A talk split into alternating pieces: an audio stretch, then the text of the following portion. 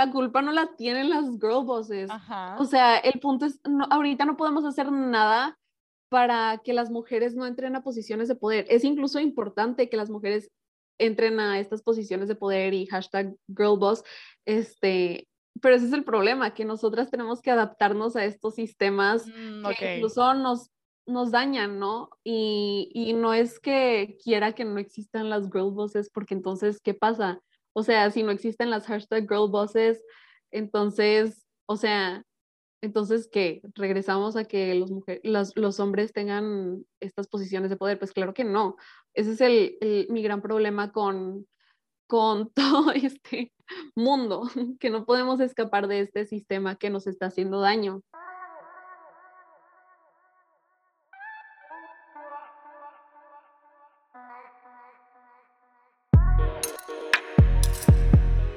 A todos y bienvenidos a otro episodio de Activismos y Quietismos. Regresamos después de, creo que ya son casi seis meses del último episodio. Y sí me gustaría hacer una breve explicación de por qué hace mucho tiempo que no me escuchan y no me sintonizan.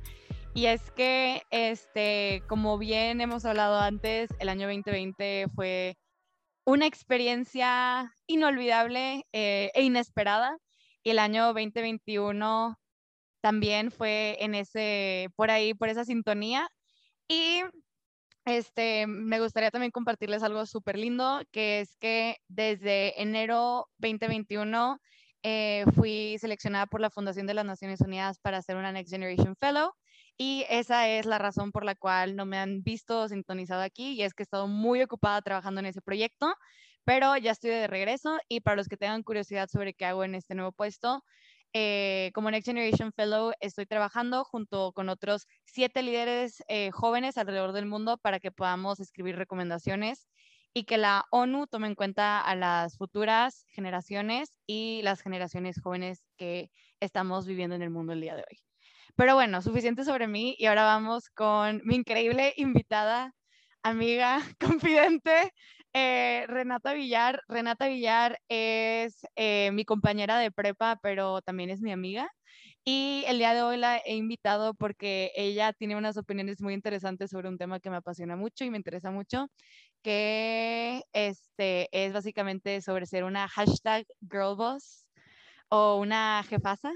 Y este, para que sepan quién es Renata, Renata es estudiante de Sociología y Estudios Humanísticos en la Universidad de Monterrey, es poeta, es feminista y también es organizadora comunitaria. ¿Cómo estás, Renata?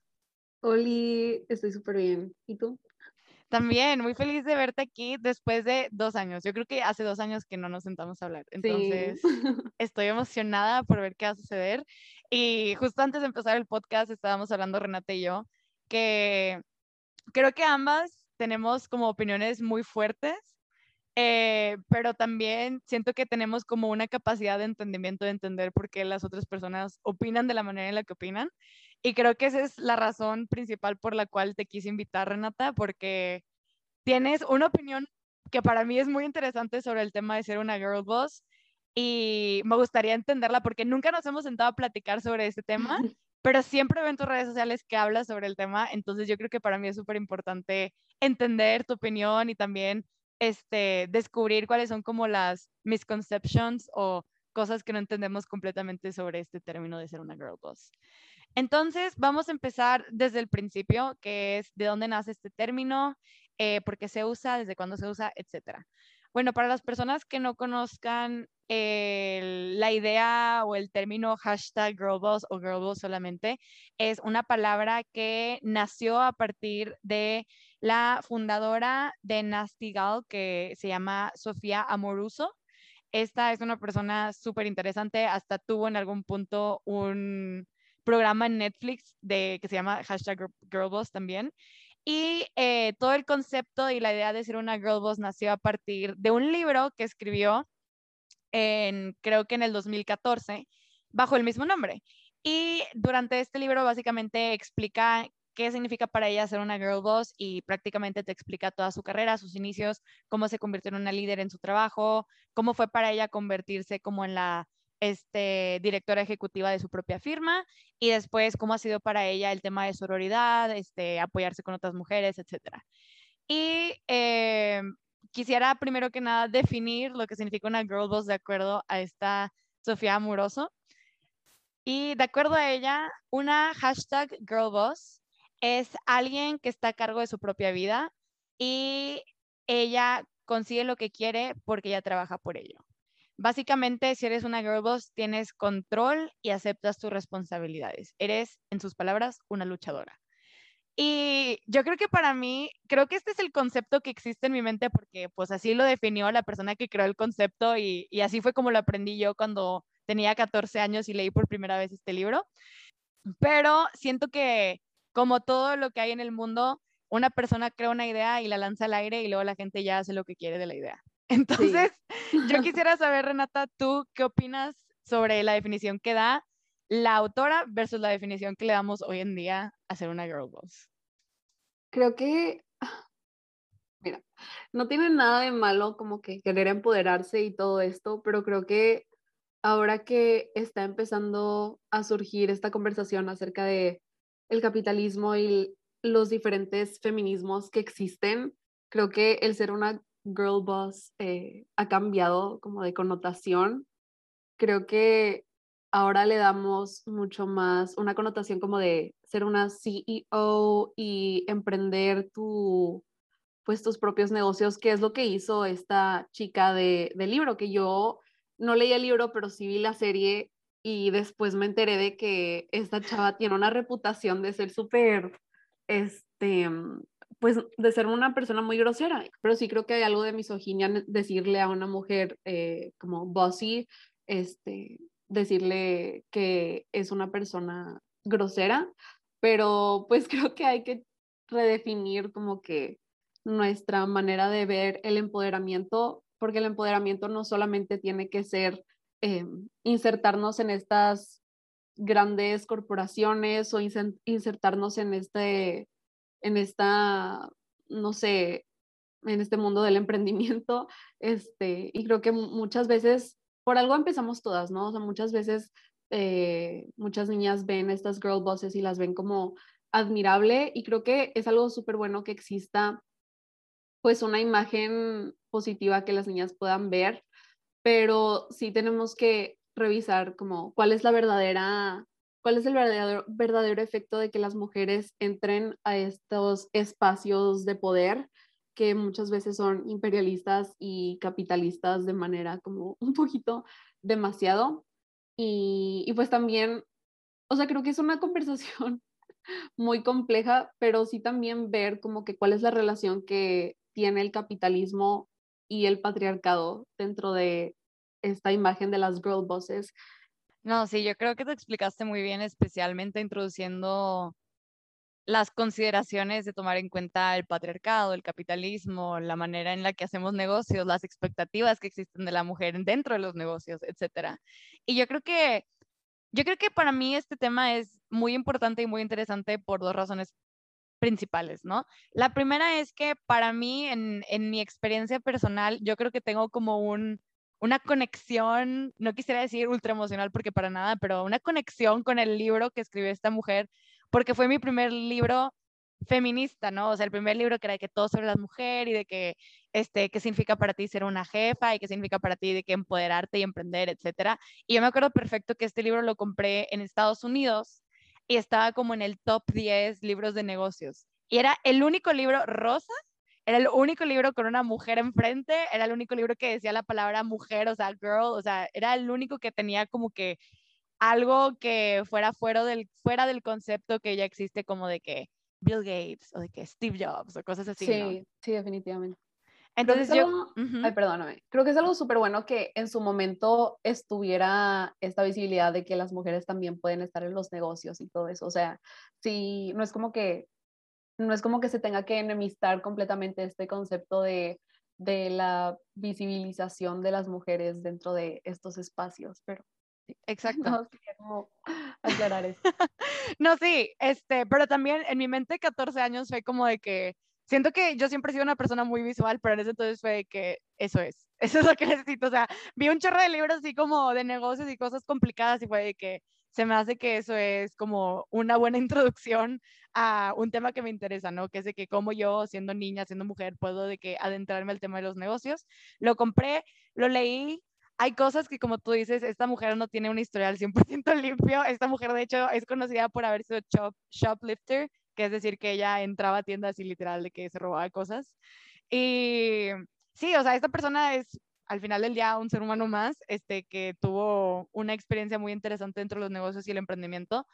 Pero siento que lo que yo más me llevé de ese libro fue como esta idea de que para ser emprendedor o para ser de que líder o lo que estés buscando ser, no tienes que ser perfecto o no tienes que ser como la imagen que ya existe de ser hombre, que creo que esa es la razón número dos por la cual tengo una conexión tan interesante con este libro.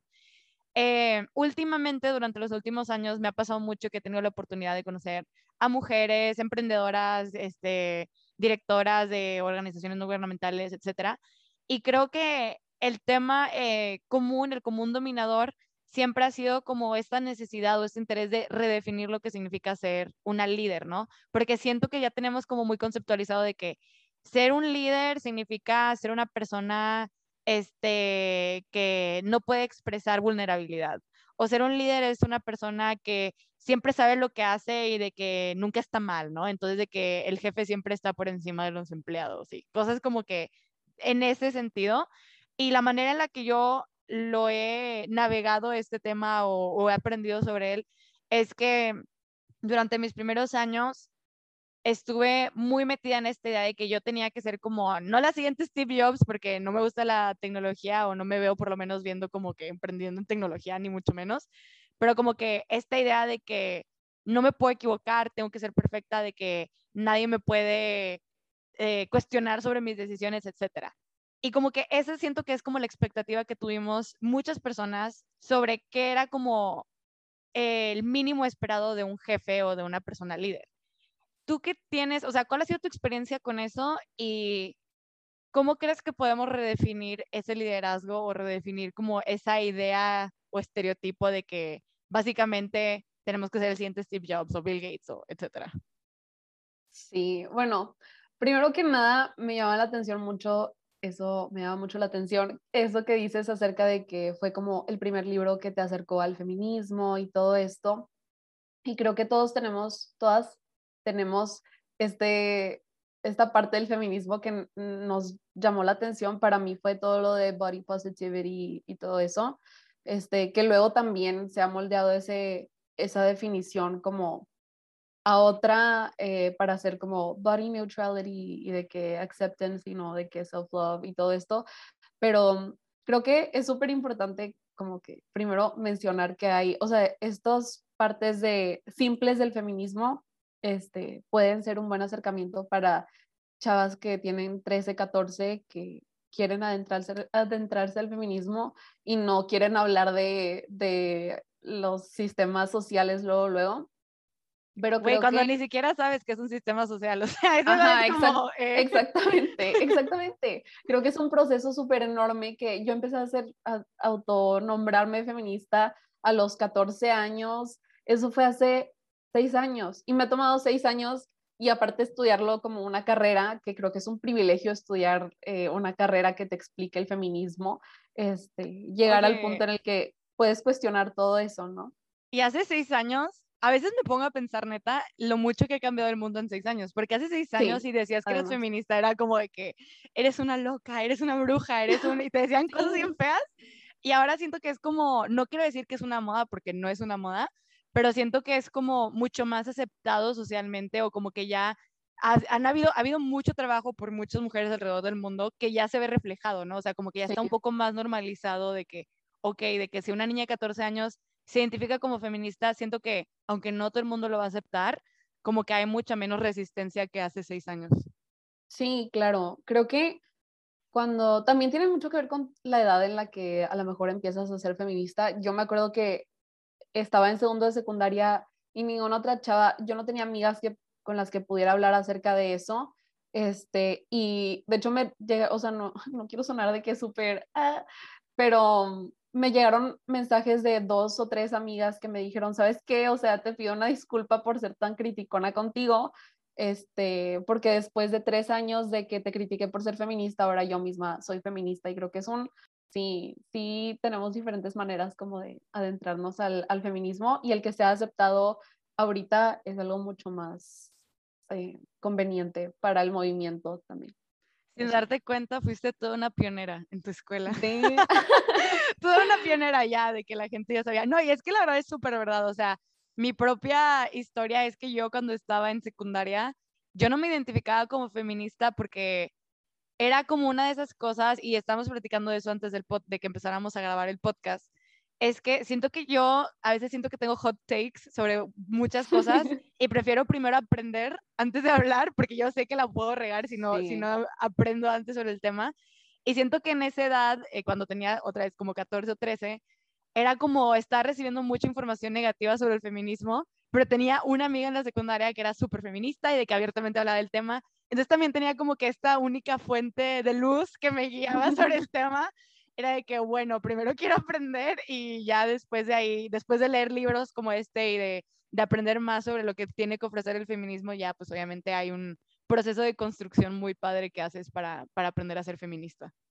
Sí, definitivamente. Y creo que esta, ya volviendo al tema de las girl bosses, creo que el, el tener como que esta idea o esta imagen eh, es muy bueno para esta parte como de las personas que apenas están, se están introduciendo al feminismo pero la pregunta creo que, que hiciste fue como que cómo podemos redefinir estos conceptos como de liderazgo, ¿no? Porque muchas veces los conceptos de líderes, como tú dijiste, son masculinos y creo que, no sé si has escuchado el ecofeminismo, pero gran parte de su premisa es que tenemos estos símbolos masculinos y femeninos dentro de la sociedad y el ser una, un líder o el ser capitalista, estar, ser un CEO, ser como, no sé, un dueño de estas fábricas enormes tiene como una connotación súper masculina. Y creo que esa, esa visión masculina hemos intentado, eh, no sé, incorporarnos a ella como mujeres y no es, no es igual, o sea, no es igual introducirte a este mundo de los negocios o del emprendimiento siendo una mujer porque está, o sea, pensamos que, que el, estar en una posición de poder igual al hombre, la experiencia va a ser la misma, pero cuando estás en esa posición de poder, en realidad ser una líder con las mismas, así exactamente las mismas características que un hombre, muchas veces te encuentras con misoginia y con esta idea de que eres una no sé si puedo decir maldiciones, pero sí, o sea, algo súper horrible. Y creo que es algo que, que no tomamos en cuenta al ser girl bosses, que el hecho de que también nosotras nos pongamos en estas posiciones de poder significa que ya todo es mágico y todo es bueno y, ya no hay problemas en este mundo y creo que eso es algo que me parece muy tóxico de ser una girl boss y creo que sí es necesario redefinir esta manera como de de ser líder, porque muchas veces pensamos que ser líder con esta connotación de CEO y girl boss es eh, pisar a otras personas para llegar a donde estás, ¿no? Y creo que muchas veces el ser líder especialmente dentro del feminismo, especialmente en un contexto en el que eres mujer, muchas veces es llevar a otra, a toda una comunidad de personas a donde necesita estar, ¿no? Y creo que eso es la manera en la que me gustaría que viéramos el liderazgo eh, y que redefiniéramos el liderazgo, especialmente siendo mujeres, y estaría genial si se pudiera redefinir eh, también dentro de los conceptos masculinos, porque muchas veces excluimos eh, a los hombres de estas narrativas eh, feministas, que creo que es un gran problema porque pues nosotras podemos redefinir nuestro concepto de liderazgo, pero los hombres van a seguir teniendo el suyo que es inherentemente patriarcal. Entonces. Justo lo que platicabas me recuerdo algo y es que yo creo que es muy importante, o sea, sí, ya lo acepté, ya lo dije que yo en algún punto fui fan del libro y de que yo seguía a esta mujer, de que creo que incluso todavía la sigo en Instagram, la verdad no estoy o consciente. Sea, todas estábamos de que hashtag girlboss a los 15 años, porque el 2015, 2016 era el tendencia sí. y era algo nuevo y era algo incluso revolucionario para su tiempo, ¿no? Sí, pero mucho cambia en esos seis, cinco años, ¿no? Pero sí. Y no, no, no, pero creo que, volviendo a eso que acabas de decir, creo que ahora que ya crecí, estoy más grande, ya pasaron unos buenos cinco o seis años, eh, creo que ahora que yo me adentré al, emprendimiento y he tomado clases de emprendimiento y he, estado parte de como dentro de círculos de mujeres que están interesadas en emprender, creo que a mí algo que se me ha hecho súper interesante es vivir la contradicción de la idea de ser una girl boss, porque dentro del círculo de emprendimiento existe como esta idea de, es que tú para ser una girl boss no tienes que tener miedo para hablar en el público, de que tú para ser una girl boss tienes que poner una empresa o de que te tienes que valer económicamente por ti misma, de que si no te vales económicamente por ti misma, de que ya no eres una girl boss y cosas, o sea, como que hay una idea, hay personas que tienen como que una idea súper estricta de qué significa ser una girl boss y creo que ese, esa narrativa deja atrás a muchas mujeres que a lo mejor no quieren ser una girl boss pero que por esa narrativa tan específica, pues se alejan del feminismo porque piensan que es como que tienes que ser A, B y C para poder ser feminista, ¿no? Sí, definitivamente. Y creo que a mí me pasó mucho porque yo era una persona súper, mucho más tímida eh, cuando era chica. Eh, y sigo siendo un poquito tímida en ocasiones y creo que ver a estas como esta imagen de mujer empoderada muchas veces era intimidante porque yo no me sentía identificada por eso. Mis aspiraciones tampoco eran adentrarme en el mundo de los negocios y me sentía, o sea, sentía que no había como un lugar en el que yo pudiera sentir como que, que entraba dentro de estas definiciones y categorizaciones innecesarias que tenemos dentro de el ser mujer feminista, pero sí. Y muchas veces creo que también cambiamos nuestras propias actitudes para encajar con, con el feminismo y muchas veces nos volvemos personas, yo me volví una persona mucho más impulsiva al hablar porque yo pensaba que eso era, era el ser feminista. No, yo creo que eso creo que fue una de las cosas más contradictorias para mí del feminismo. Y es que al final del día el feminismo es un movimiento que aprende de sí mismo, ¿no? O sea, de que hay cosas que hace 50 años eran feministas y que ahora las repensamos y es de que, pues, eh, creo que eso ya no es la definición de feminismo del día de hoy, ¿no? Pero a mí me pasó, hablando como que específicamente de un caso que dentro de un círculo de mujeres emprendedoras de mi universidad, era como que todas entramos a esta, a esta experiencia de emprendimiento y la idea era de que en un año ya tenías que salir con una idea de un proyecto, ¿no? Entonces entraron como 25 y luego como la mitad, después de los primeros seis meses fue que mm, no, o sea, de que esta no es mi idea, de que, de que no, no estoy interesada en ser emprendedora, ya me di cuenta que A, B y por eso no estoy interesada. Entonces siento que es muy difícil como quitarte esa idea, porque siento que es como un casi rol aspiracional ser una girl boss, ¿no? O sea, de que tienes que ser toda esta lista de cosas magníficas para ser una girl boss y si no lograste ser eso, es como, ¿ahora qué soy? O sea, no estoy empoderada, no soy como increíble o de que, no sé, inclusive a veces veo mucho y creo que ese es un tema que ligeramente queríamos hablar de eso, sobre las influencers, ¿no? También existe como que esta idea de que las influencers son las ultimate girl bosses, ¿no? De que las influencers es como a lo que aspiramos la nueva generación. Sí, ay, mira, las influencers siento que es que todo en las redes sociales es performativo y el que una influencer se denomine feminista muchas veces no significa que consumir eh, lo que producen, ya sea productos o, ya sea contenido, sea algo bueno solamente porque se denomina feminista. Creo que las acciones hablan mucho más que, que las influencers que sean girl bosses, no sé. Pero es un tema como que, que me da un poquito de, no miedo, pero es algo como que demasiado amplio. es muy contradictorio. Sí, porque al mismo tiempo muchas veces pensamos que su carácter en redes sociales es su carácter en la vida real y muchas veces es como tu trabajo, ¿no? O sea, yo no soy la misma persona que soy eh, con mi familia que, que en, en una junta de trabajo, sí, o sea, una cosa así. Hay dos cosas que me hacen súper interesantes que acabas de mencionar. La primera es cómo las personas nos adentramos al feminismo y la segunda es como el concepto que existe sobre ser una girl boss. Mi primera pregunta es, sobre el, cómo nos acercamos al feminismo, siento que, por ejemplo, y te, y te comentaba antes, yo cuando estaba en el 2014, mi primer acercamiento al feminismo fue completamente por los negocios, o sea, por el, el emprendimiento. Como que mi aspiración cuando yo tenía 14 era de que voy a ser la siguiente CEO de una empresa. ¿Cuál? No sé, de que en ese entonces no tenía la menor idea, pero de que yo voy a ser una CEO. Y ese fue como el empoderamiento, por decirlo así, que yo viví, ¿no? De que como yo quiero ser una fregona en los negocios, pues yo voy a ser una super feminista y que no sé qué.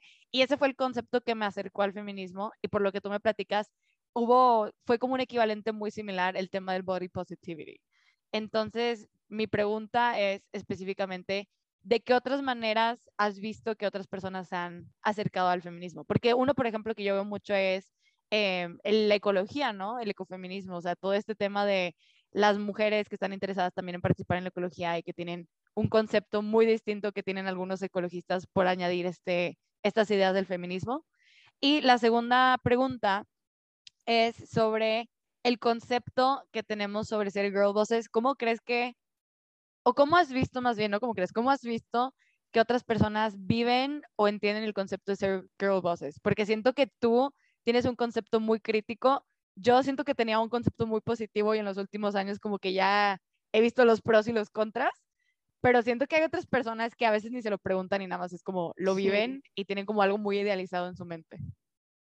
Sí, bueno, la primera pregunta, yo sí me introduje al body positivity porque fue algo que a mí me afectó personalmente y creo que cada mujer va a estar como afectada de manera distinta por, por el patriarcado, la misoginia, lo que sea, tienen sus propias experiencias personales que, que hacen que se adentren al, al, feminismo. Y ahorita, pues algo que, que mis amigas feministas me dicen bastante es que le tenemos que decir como los feminismos, porque hay muchos tipos de, feminismos, eh, afrofeminismos, feminismo decolonial, eh, feminismo musulmán, creo que más de que creo que se les dice de que se autodenominan mus, muslima o algo así, este, no sé, feminismos indígenas ya, eso es fuera del tema, ¿no?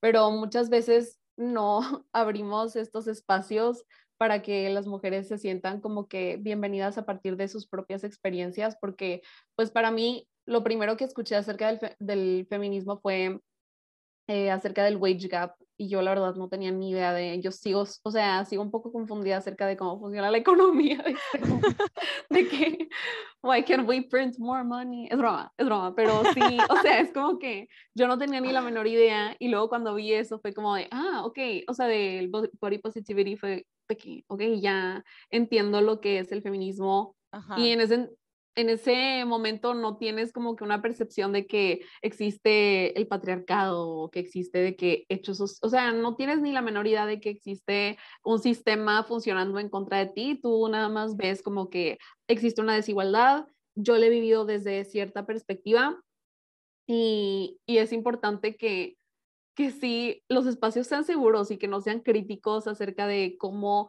cada persona vive los feminismos este, y la manera en la que yo he visto como mi trabajo en Mujeres con Alas eh, de la UDEM, este, la manera en la que yo he visto que otras mujeres tienden a introducirse a estos temas es platicando con otras personas y otras mujeres acerca de sus experiencias, abriendo espacios seguros para que no tiene que ser como algo oficial de que hay un espacio seguro y entras al Zoom, o sea, no tiene que ser de esa manera, pero, por ejemplo, mi mejor amiga no era feminista y al platicar acerca de mi propia experiencia, creo que pues su propia perspectiva cambió. Y creo que ese es el, el punto, que hay muchas maneras en las que puedes introducirte, ya sea hablando con otras mujeres, viéndolo en redes sociales, este, pero definitivamente, ajá, creo que si tú sientes la necesidad de, de hablar acerca de cómo fue tu experiencia adentrándote al, a los feminismos, creo que es necesario, o sea, es necesario que haya más mujeres a las que te puedas acercar para hablar acerca de estos temas, ya sean profesoras o amigas o grupos estudiantiles, o sea, creo que es un, un gran trabajo y el hacer comunidad es lo mejor que, que puedes hacer para adentrar a otras personas. Para las personas que no sepan qué es Mujeres con Alas, Mujeres con Alas es una organización estudiantil que está Renata, ¿fuiste la presidenta? Fui secretaria de una gestión anterior y ahora soy vicepresidenta. Y este, es una organización estudiantil en la Universidad de Monterrey, para las personas que no sepan. Bueno, algo que se me hizo interesante y creo que es como yo lo conceptualicé, como conceptualicé en mi mente tu respuesta, es que creo que en palabras simples es como a veces el feminismo entra a tu vida cuando hay un espacio de oportunidad o un espacio de curiosidad o un espacio de necesidad, ¿no? Entonces como que para ti en este caso fue como a lo mejor había un espacio de aprender sobre más sobre tu cuerpo, sobre cómo te sentías sobre él, etcétera, y así es como el feminismo se acercó a ti o tú a él, quién sabe, tú a ella. y eh, para mí fue, fue muy parecido, ¿no? O sea, como que había este interés de aprender cómo yo también me podía convertir en dueña de empresa algún día, y fue que, pues, no sé, no sé con quién dirigirme, y entonces el feminismo prácticamente se acercó a mí. Sí, muchas veces eh, el feminismo como movimiento tiene ese carácter como que de responder a algo que como que sientes, pero no sabes poner en palabras. Y muchas veces incluso es, no quiero decir como terapéutico, pero muchas veces sí es como que te hace pues entender muchas cosas que viviste a lo largo de tu vida y que a lo mejor sientes que te sientes mal acerca de, ellas y muchas veces los feminismos te ayudan como a, a comprenderlas y a resolverlas incluso. Creo que a mí lo que más me interesa de cuando te invité es que neta tú siempre en redes sociales compartes de que hashtag girlboss y pones como que una mini crítica y todas se me hacen súper interesantes, todas se me hacen súper interesantes porque estos ejemplos que existen son como conceptualizaciones, conceptos que tiene la gente sobre ser una girl boss, ¿no? Entonces, ¿hay alguna, algún ejemplo, alguna vivencia que tú hayas vivido que es de que tacha las girl bosses o de que, bueno, ok, girl boss? es que experiencias como tal, creo que no conozco a, a muchas girl bosses y creo que el punto aquí es que la culpa no la tienen las girl bosses. O sea, el punto es, no, ahorita no podemos hacer nada para que las mujeres no entren a posiciones de poder. Es incluso importante que las mujeres entren a estas posiciones de poder y hashtag girlboss, este, pero ese es el problema, que nosotras tenemos que adaptarnos a estos sistemas mm, que incluso nos, nos dañan, ¿no? Y, y, no es que quiera que no existan las girl bosses, porque entonces, ¿qué pasa? O sea, si no existen las hashtag girl bosses, entonces, o sea, entonces, ¿qué? ¿Regresamos a que los, mujeres, los, hombres tengan estas posiciones de poder? Pues claro que no. Ese es el, mi gran problema con, con todo este mundo, que no podemos escapar de este sistema que nos está haciendo daño, ¿no? Pero el problema para mí es que el feminismo o los feminismos o el para mí es más como el white feminism, eh, tome esta imagen de una girl boss y lo haga como algo aspiracional, que para mí eso es como lo más dañino, porque entonces en realidad no estamos luchando por la igualdad eh, de género, estamos mm, luchando por la igualdad como que de una manera condicionada. Este, algo que estaba leyendo hoy, bueno, no leyendo, escuchando, es una académica dijo, eh, lo puedo decir como en inglés, está bien. Sí. Eh, dijo, Hillary Clinton says we need to break the ceiling. And what I said to her is, what I am more concerned with is getting most of us out of the basement. Y eso se me hizo súper importante. El que el, el feminismo luche también de manera interseccional por todas las mujeres que están sufriendo a causa del el patriarcado y el sistema social, más que el luchar porque las mujeres también puedan oprimir de esta manera a otras mujeres, ¿no? Porque es que es muy como que, no sé cómo ponerlo en, en palabras simples, pero algo que veíamos en sociología de la cultura es que el capitalismo y el patriarcado trabajan en conjunto y, además de todo, el capitalismo oprime a las mujeres de manera diferente por diversas razones, por el trabajo no remunerado, por el trabajo sexual, o sea, hay muchas maneras en las que oprime a las mujeres de diferente manera, incluso más, ¿no? Este, porque esto del trabajo no remunerado es tener una doble jornada laboral que no está pagada. Y, y tú, nosotras mismas o las mismas mujeres que realizan trabajo no remunerado están sosteniendo eh, gran parte de la economía global, lo cual se me hace como, o sea, es un, lo pones en números y es algo absurdo, ¿no? este, que no me sé los números de memoria, pero lo pueden ahí buscar. Este, y ese es mi problema con que el ser girl boss se vuelva como algo, eh, algo, una imagen que el feminismo o los feminismos adopten, ¿no? Porque pues también el ser girl boss es comprometerte a meterte a estos sistemas que también explotan a, a otras mujeres, que es algo que que puede ser muy criticable esa perspectiva de que entonces, ¿qué quieres que hagamos? Y es un comentario que recibí en, en, un TikTok que hice acerca de eso, si es capitalismo, entonces, si no es capitalismo, entonces, ¿qué sugieres? Si es algo que se han hecho doctorados y libros y lo que sea acerca de intentar responder esa pregunta que, que es muy difícil de responder, porque para que pongamos un fin al capitalismo es como casi imposible, porque antes del capitalismo existía el feudalismo y tuvo que suceder como un cambio gigante de todo el descubrimiento de nuevas tecnologías para que se formaran industrias, para que el capitalismo existiera y la migración de lo rural al urbano para que el capitalismo, de, para que el capitalismo existiera. Entonces, si no es capitalismo, entonces, ¿qué es? Y pues nadie, o sea, nadie puede responder eso, nadie puede responder eso. Puedes decir, que lo opuesto al capitalismo es el comunismo y a lo mejor sí, pero el comunismo tampoco funciona. Y el socialismo democrático también tiene de que estas, no sé, imperfecciones y no todos los países están en ese contexto como para adoptar eh, socialismos democráticos, porque es, o sea, es, son estructuras demasiado fuertes como para destruirlas. Pero mi punto, regresando a las girl bosses, es que, pues sí, o sea, a lo mejor es algo bueno para que las mujeres sepan que pueden entrar a posiciones de poder, pero también se me hace contradictorio que el feminismo em, lo adopte como una figura positiva, ¿no? No sé. es como mi, mi hot take de, de la vida, pero... Creo que esta respuesta que acabas de dar, hay varias cosas que estuve anotando en mi libreta y estaba de que esto puede ponerse en una t-shirt, de que esto lo puedo cotear, esta es una cita perfecta. O sea, no, la verdad es que te agradezco muchísimo por esa respuesta porque creo que es una respuesta bien informada o más bien con un pensamiento muy crítico, ¿no? Y creo que lo que más me gustó de tu respuesta es que, y eso creo que es como lo más esencial de, del tema de utilizar estas etiquetas o estas ideas como ser una girl boss, y es que va mucho más allá de la idea de empoderarte como mujer, ¿no? O sea, es como empoderarte como mujer dentro de un sistema que te oprime de, de maneras que, que, a veces no te puedes ni imaginar o no puedes ni siquiera ver.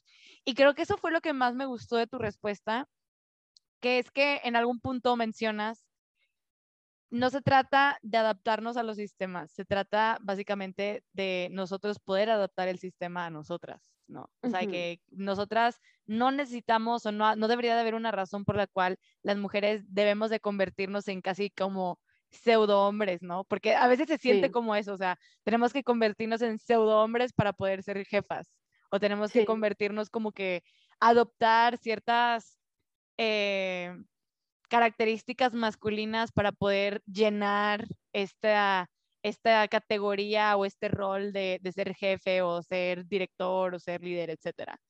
Y creo que, y, lo pusiste en muy, o sea, palabras muy claras, creo que el reto más grande es adaptar el sistema para que nosotras estemos incluidas en el sistema y no tengamos que cambiarnos a nosotras para ser parte del sistema. Y creo que como tú dijiste, ese es como el reto más grande, ¿no? Porque cómo deconstruimos un sistema y creo que hablando un poco sobre como esta explicación sociológica que diste sobre el capitalismo, el socialismo democrático, etcétera, yo creo que desde mi, mi, experiencia, creo que la razón por la cual no hemos podido progresar del capitalismo o encontrar una respuesta alterna es que hay mucho miedo, o sea, por parte de los países y los gobiernos y, y los dueños de empresa, hay mucho miedo. Y de, la sociedad. sí, hay mucho miedo de echarlo a perder porque es la verdad, o sea, y es normal, es como casi, casi como cuando entras a una nueva etapa de tu vida, da miedo crecer, o sea, da miedo convertirte en una nueva persona. Y eso lo entiendo. Y es muy, o sea, también es muy fácil arruinarlo, o sea, también es muy fácil cagar, ay, perdón, cagarla, no sé si puedo decir eso, este, es muy fácil arruinar a un país, como ya nos estamos dando cuenta, ¿no? Sí. Pero sí. Por último, de, sobre esta idea que compartes.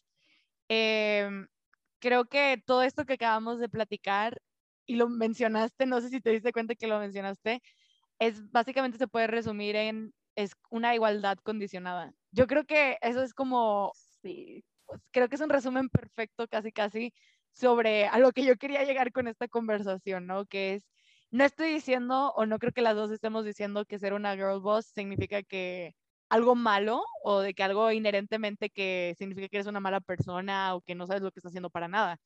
Creo que tiene muchas cosas positivas y como ya, ya lo platicamos, es un acercamiento muy interesante que te puede atraer al feminismo, pero creo que si lo diseccionamos muchísimo desde un punto sociológico, se siente y se ve y se vive como una igualdad condicionada en la que te tienes que cambiar para poder ser este, esta expectativa que nos hemos creado para poder empoderarnos o cumplir con, con nuestros ideales.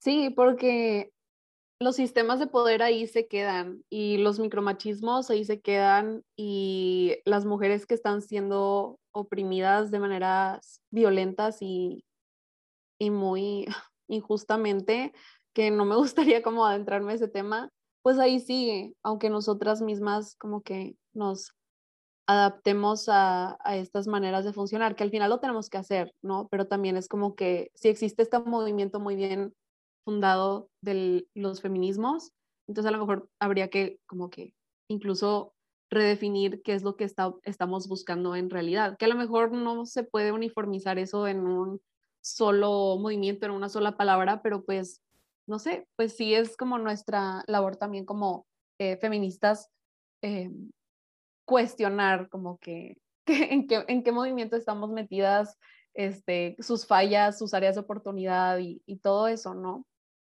Que sí se me hace muy importante.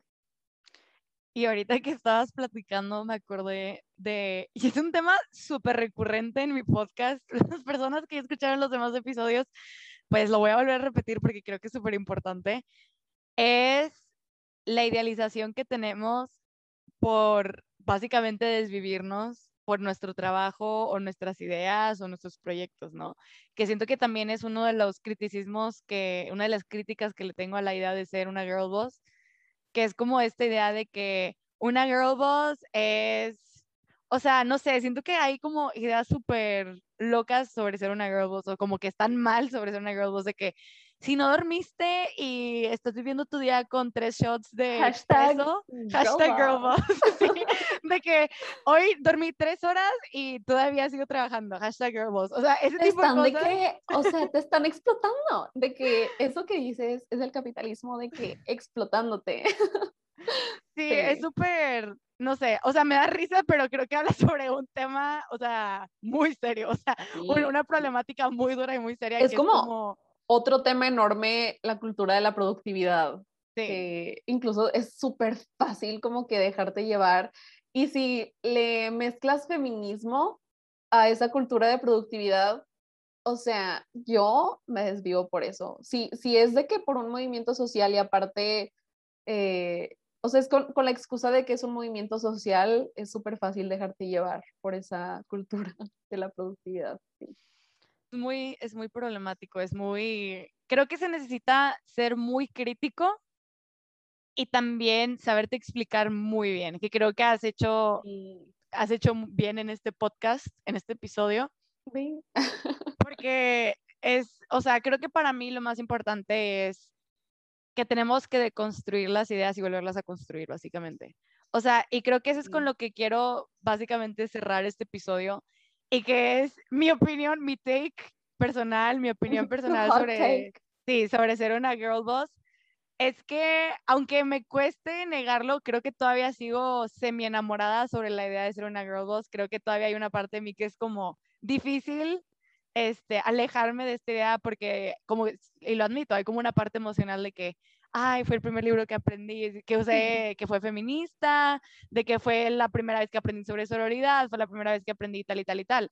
Sí, o sea, no, todo, eh, no todo es bueno o malo, o sea, eso de tener que eh, binarizar todo, no sé si, si se diga, es súper horrible porque hay cosas en ese libro que a lo mejor se pueden recuperar y hay cosas en el, en el Girl Boss Feminism que a lo mejor se pueden recuperar que son buenas, pero, ajá Pero hay que, ajá, eso iba, hay que deconstruirlas y sacar lo bueno, quitar lo malo, añadir más bueno y, y redefinirlo. Ponle lo divertido. Literal, quítale lo aburrido. Em, pero sí, sí, yo creo que más que nada quería que este episodio fuera una invitación a repensarlo, o sea, repensar la idea que tenemos sobre ser una hashtag girlboss o una jefasa. Es que no sé cómo decirlo en español, pero pues yo siento que también, es como jefasa. Para mi TikTok fue de que, ¿cómo lo, ¿cómo lo traduzco? Y lo busqué y era de que chica jefa y así lo dije, pero no sé, o sea, no sé si exista una traducción así oficial. Siento que para el lenguaje mexicano jefasa queda más. Sí, la verdad, sí. Creo que tú eres de que súper experta en traducir de que todo eso. Creo que, creo que queda más jefasa, pero bueno, pensando sobre el hashtag girlboss o el hashtag jefasa, sí, siento que es una invitación para construirlo, repensarlo, redefinirlo. Eh, como dijo Renata, literalmente agarrar lo bueno y lo que no te sirva dejarlo atrás pero yo creo que más que nada, creo que también es invitar de que no es para que, o sea, espero que las personas que estén escuchando este podcast no salgan asustadas sobre lo que acabamos de platicar. Perdón. Porque fue, siento que cosas no muy obscuras sobre la historia, pero como que muy complejas. Rápidas. sí, muy, muy complejas como para explicar. Todo esto de, del patriarcado, este, lo vimos en un mes y medio de sociología de la cultura porque, o sea, es, el patriarcado es más antiguo que el capitalismo y más antiguo que el feudalismo, o sea, es como todo un tema que a lo mejor no vas a aprender en un TikTok o en un podcast y, y pues sí, si quieren como una introducción, lean eh, El origen del patriarcado de Gerda Lerner, lo dice desde una, un punto de vista histórico, antropológico, de que es súper fácil de entender, la verdad, pero sí. Exacto. Hasta ven, hasta nos fuimos con una recomendación de un libro. Pero bueno, para cerrar la conversación, Renata, quiero saber este, ¿cuáles, cuáles son como tus pensamientos eh, conclusivos de, de, la conversación del día de hoy. O sea, que te vas con un mejor sabor de boca que tenías sobre la idea de Girl Boss ahora que lo platicamos, o crees que tienes como la misma, la misma concepción?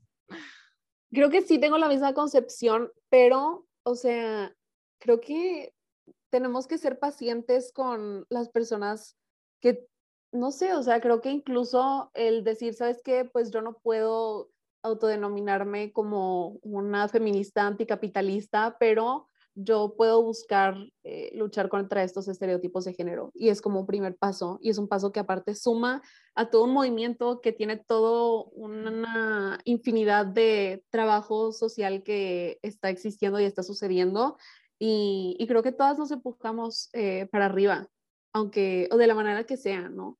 Entonces, pues sí, o sea, no vamos a ponernos a, a decir, es que no puede ser girl boss porque, no, o sea, creo que hay que ser pacientes con, con todas las personas y su proceso de deconstrucción.